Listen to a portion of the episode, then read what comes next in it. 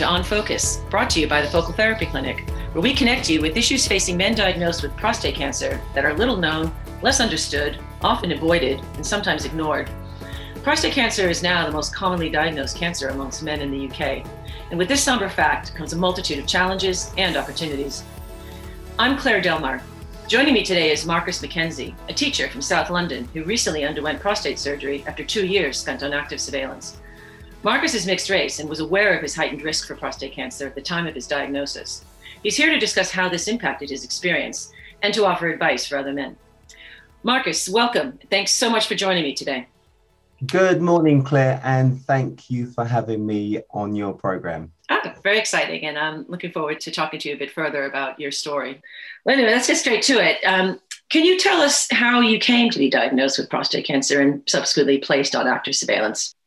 Well, being a, a, man of mixed race in terms of Asian and Black, I was aware of my heightened risk. So mm-hmm. I've taken it upon myself to have a PSA test on a regular basis. Ordinarily, I think it was roughly every 12 months.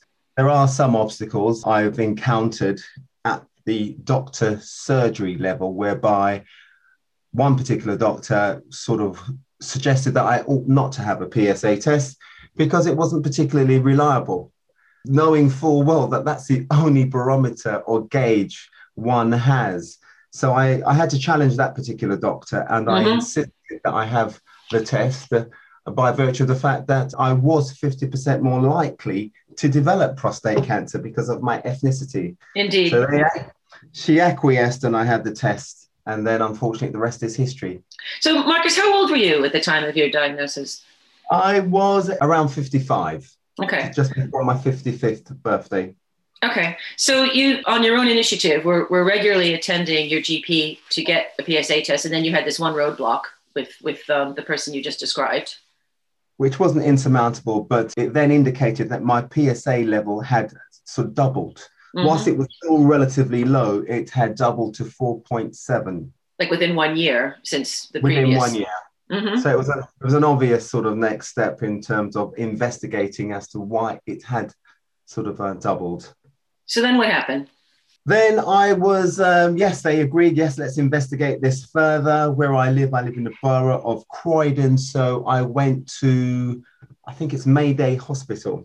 Mm-hmm. I didn't have a particularly good experience, and I was advised that the MRI facility that they had was inferior to that of King's College. Mm-hmm. Uh, I did a bit of research, and um, the MRI is really important if you have to take your sort of investigation further because it sort of it more or less pinpoints where any sort of abnormalities are. Indeed. So I spoke, I, I spoke to my doctor, and they had no problem whatsoever referring me to King's College. Okay. And then I had an appointment at, at Beckenham Beacon um, it's a hospital in Beckenham, basically, and I was put under the care of one of the consultants. Mm-hmm. Yeah, okay. Um, so then what happened after you had your imaging?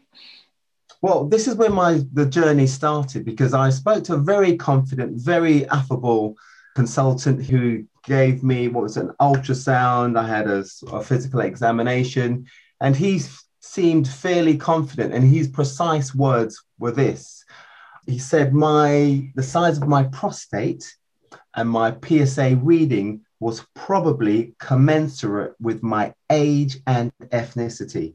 So I felt relatively calm. And then I, off I went, and I think a few weeks later, I had an MRI. That's when I had that MRI. Um, I was really concerned about taking it any further because when you do a little bit of research or a little bit of knowledge is dangerous. So there's something called seeding. So the MRI indicated an abnormality. Mm-hmm. And the next phase was for me to have a biopsy. And mm-hmm. I was mm-hmm. really, really reticent about doing so. But I agreed in the end because I thought, well, seeding, what will happen? So I did then have a biopsy.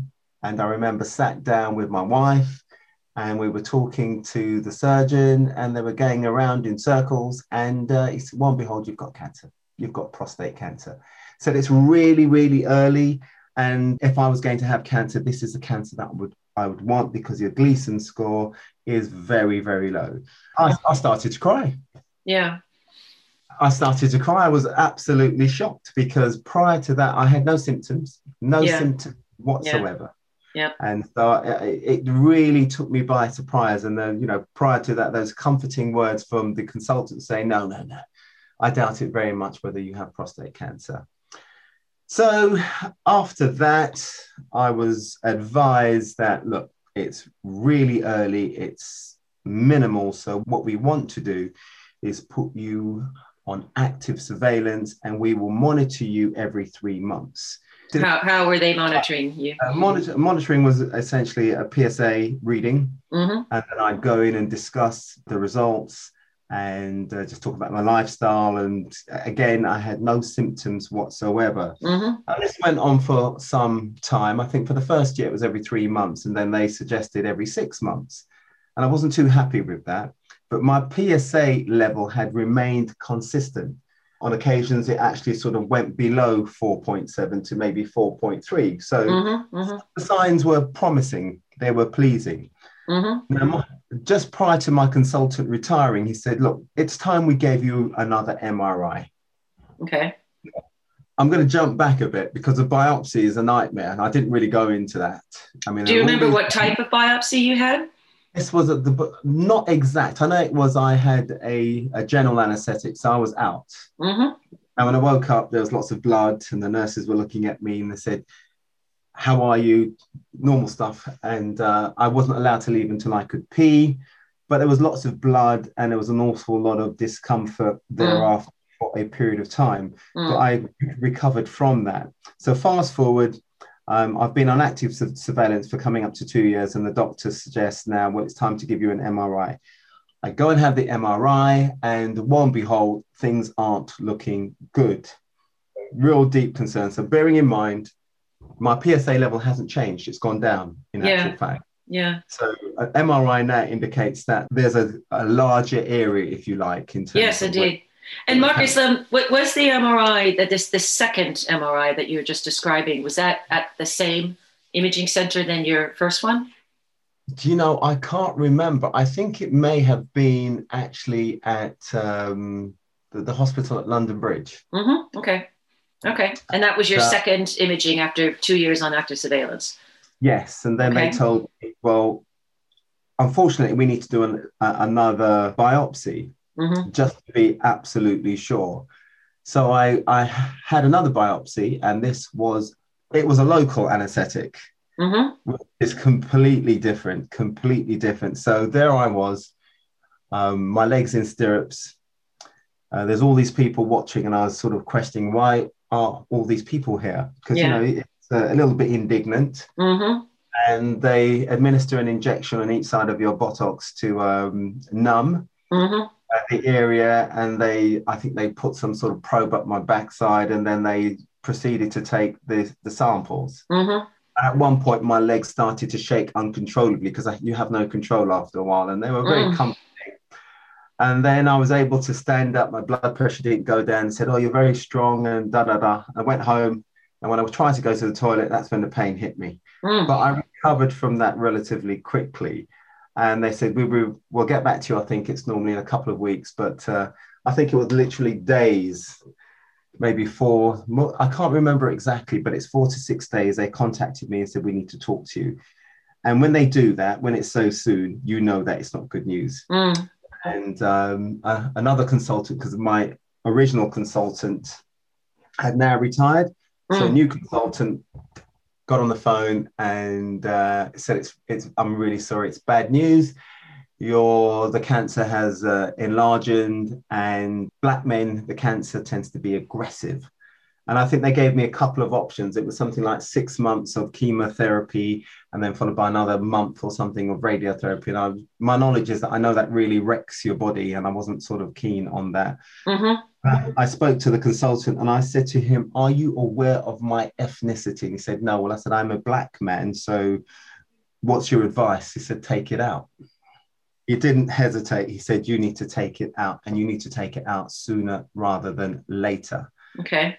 So it was sort of a fait accompli. So I agreed. And then I was put, I was then referred to, I think this, the surgeon's name was Christian Brown. I researched him. He's done umpteen uh, surgery. So he's, um, I think he works in private practice and national health.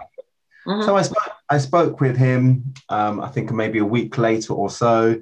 And he said to me, Look, I'm not, he just, it was a matter of fact. These are all the things that could go wrong, might go wrong. These are the problems that you're likely to encounter. And um, there's a backlog. I don't think it's going to get any worse. I think you'll probably have the operation in about three months. Shock horror. So thereafter, I lobbied. I wrote to them and I basically said, everything you have said to me thus far has been wrong. I'm not likely to have cancer because my initial readings were supposedly commensurate with mm. my age, ethnicity. Wrong. Yeah. Active surveillance. It's not likely to spread. A man of your age and fitness, it's not likely to get any worse. Wrong. Yeah. So waiting for another three months. Um, what was going to happen during that period? It could have break. It could break out of the prostate. Indeed. And um, retrospectively, now that I've had the operation, the, the surgeon in in question had said to me, "You are very lucky because it was about to break out." So all of these things, everything was wrong. So I had to lobby to sort of push for an earlier operation. So I didn't, in the end, have the operation with Christian Brown. They didn't respond to the letter that I wrote. Mm. Other to come back to me and say, "Well, would you like? To, would you consider going with somebody else?" Which was an absolute yes, I will. And I still ended up waiting for three months. And heaven forbid, uh, you know, if COVID had got really, really bad because it was October, so I think we were sort of in the grip of our second wave. Yes I might still have been waiting and it would have it would have broken out and that would have been a whole different story. So you felt that was because you challenged them to to actually move up your procedure. I, I think so. I was proven right and prior to having the operation I got a second opinion at Harley Street because I wanted to explore focal therapy because obviously t- having a prostate removed has major ramifications in terms of urinary incontinence, erectile dysfunction, nothing mm-hmm. that any you know a young or an active man wants to contemplate. So I was exploring all other options, and um, alas, when they looked at my X-rays or my MRIs and yeah. my um, biopsy readings, they said, "No, we can't help you because you've got cancer on both sides of your prostate now." So it would be uh, no, we, we would not uh, advise you to go this route. And that was private, so that would have cost me thirteen thousand pounds. Mm. And it, I feel I have a colleague who was in a similar position to me to to me myself. His PSA reading was very very uh, similar, but his hadn't spread as much as mine. So he opted for focal therapy, and I just think on reflection, that should have been an option that should have been presented to me right at the outset. Yeah, um, indeed. wouldn't be here. So, a couple questions. Um, the friend you mentioned who did go on to, to, to have focal therapy, did, how long had he been on active surveillance for? Roughly the same time. So he oh, really? His didn't spread, yeah, but uh, it was still there. And rather than just wait because i think all things eventually go south you know cancer you've got cancer. Yeah. They don't they tell you nothing about your lifestyle. It's just get out there and live and enjoy your life. And yeah. you do a little bit of research in terms of that living that one does can impact your cancer in terms of your diet whether it's sugar alcohol. There's all manner of things that can impact the um, progression of the cancer. They don't mm-hmm. give you advice along those lines so I, I think it was real foolhardy uh, advice, and I, I, I suggest that it wasn't offered to me because it was probably a cost. My friend, uh, fortunately, had private medical health care, so he was able to have that operation privately. Mm-hmm. Mm-hmm. Whereas that was an option for me. I would have paid for it privately, but it was too late. I know of another friend who, upon diagnosis many, many years ago, he opted to have brachytherapy, where he had a radioactive pellet inserted it solved his problem. That yeah. option was given to me. I was given all these assurances. I, I, was a little bit complacent, possibly, but I felt very relaxed. Hey, mm, this mm-hmm. is fine. It's not getting any worse. And I just got on with my life. And mm-hmm. uh, how wrong was I? So you feel that you were very much let down by the active surveillance program? Yes, I, I, I, think one should be given the option to sort of have a look at the cancer there and then. There, there, there, here are your options. This is what you can actually do. And every time I mentioned it, it wasn't, oh, well, it depends on the size of your prostate, whether you can go this particular route. So it was always sort of pushed to one side. And I genuinely feel that's a, a function of cost. It, it's interesting because, you know, active surveillance really places uh, considerable obligations and responsibilities on, on both parties, patient and doctor. Did you feel that these obligations were not met? I think they were going down a particular path that um, is prescribed for them to some extent, because there are a lot of men in that surgery that are being sort of actively monitored. And I suppose if they offered everyone an early intervention, it would sort of the budget would go up significantly. Mm. From my understanding, it, it's pretty successful early intervention in terms yeah. of focal therapy, brachytherapy.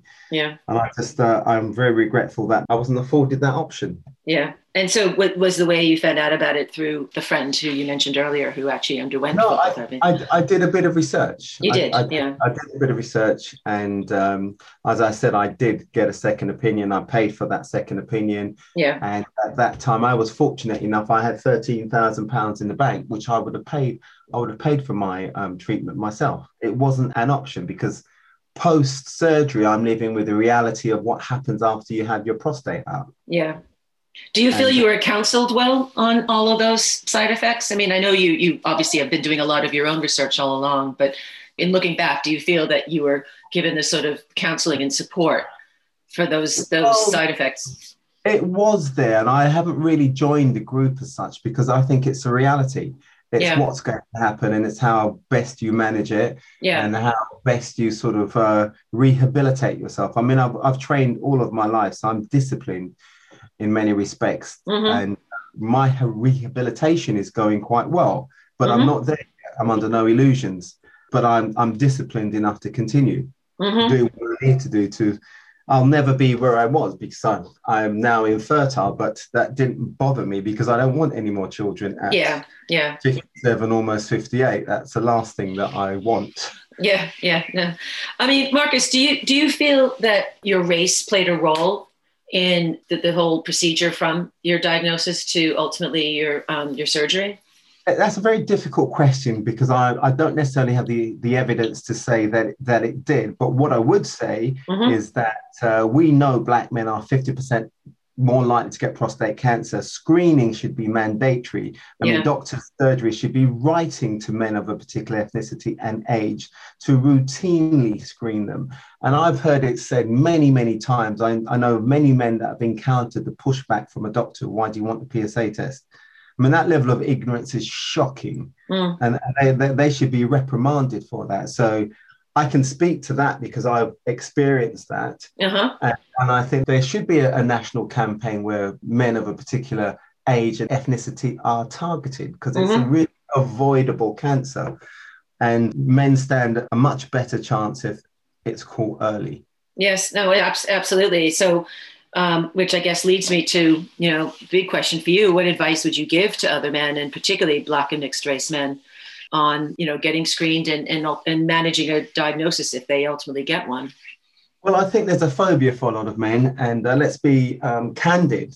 And sometimes it does necessitate a physical examination which is having a finger in your rectum. Yeah. And uh, what i'd say to those men that have a problem with that you have no idea what comes next because if you travel the path i mean bearing in mind my diagnosis uh, was early but I still went through a, an horrendous time. It gets a lot worse if you do not check yourself regularly, and if you do, heaven forbid, develop prostate cancer. Everything that happens thereafter is absolutely awful. And I mean, I could go into detail, but I, I won't. But it was just a really, really bad experience. And apparently, my experience was quite good. Yeah. But I still found it. I mean, that was the most, I mean, post operation, that's the most traumatizing period, frankly. Mm-hmm. When you come home with a catheter and there's lots of side effects that you experience, which no one tells you about. And it was very, very, very difficult. No, I, I, I hear you on that. Would you have anything specific to say to other black or mixed race men who are who are given active surveillance as a as a program to undergo? Yes, I would. I'd ask them to sort of find out about alternative treatments. If you've got a cancer there, what can, rather than wait, what else? What are your options? Brachytherapy, focal therapy. Don't wait. I'd, I would say do not wait. Push for early intervention. Do you think that um, you know when you talked a little a few minutes ago about targeting screening programs, you know, particularly to Black and mixed race men. Do you think that that's something that's realistic? That there are communities that this could be very realistic to um, benefit from that? I mean, would you have specific ideas? I think it is realistic, and it, mm-hmm. it's you know a doctor's surgery. You, you there's your database. Here's your age. You know you know all the people that are, are risk in terms of as women have sort of regular screening for breast cancer or cervical cancer, mm. men need to have screen, screening for prostate cancer. There is a heightened risk. It's known because my trajectory and sort of the costs associated with my treatment, I'm sure is far greater than it would have been if I was monitored regularly. But I monitored myself, but there are other men yeah. that aren't being monitored, and yes. that cost will come back and bite the NHS anyway. Yes. So, you know, prevention is better than cure. Oh, absolutely. We haven't spoken about diet. There's a lot of food products that we shouldn't be eating. So, as men, uh, certainly men of a particular ethnicity, chicken, cheap chicken, I call it in terms of if it's not organic chicken, don't eat it. Mm. I mean, there, there, are lots of studies that sort of link that to prostate cancer and many other things. So you really have to examine your diet. I mean, I have a son and I've told him these things. Hmm. His grandfather died of prostate cancer. His father has had prostate cancer, so he's high risk. Well, Marcus, thank you so much for sharing this. I mean, this is incredibly helpful for, for all men and, and for all, all men's families and partners. So I really want to thank you for coming here today. It's been a real pleasure. Thank you again. It's been a pleasure, Claire. Now, if I can help to sort of uh, raise the awareness, and I, I haven't gone into the detail in terms of the trauma, post operative trauma that I've suffered and some of that is physical, some of it is mental. It's been extremely challenging, and I, you know, if, if a man can avoid that, you know, go the regular checkup route, change your diet, be active, stay fit, and uh, you can avoid all of this. But most importantly, if you do have to engage with conversations about prostate cancer, understand what your options are and don't be fobbed off. Thank you, Marcus. Further information on active surveillance is available on our website, along with a transcript of this interview and additional interviews and stories about living with prostate cancer. Please visit www.thefocaltherapyclinic.co.uk and follow us on Twitter and Facebook at The Focal Therapy Clinic. Thanks for listening. And for me, Claire Delmar, see you next time.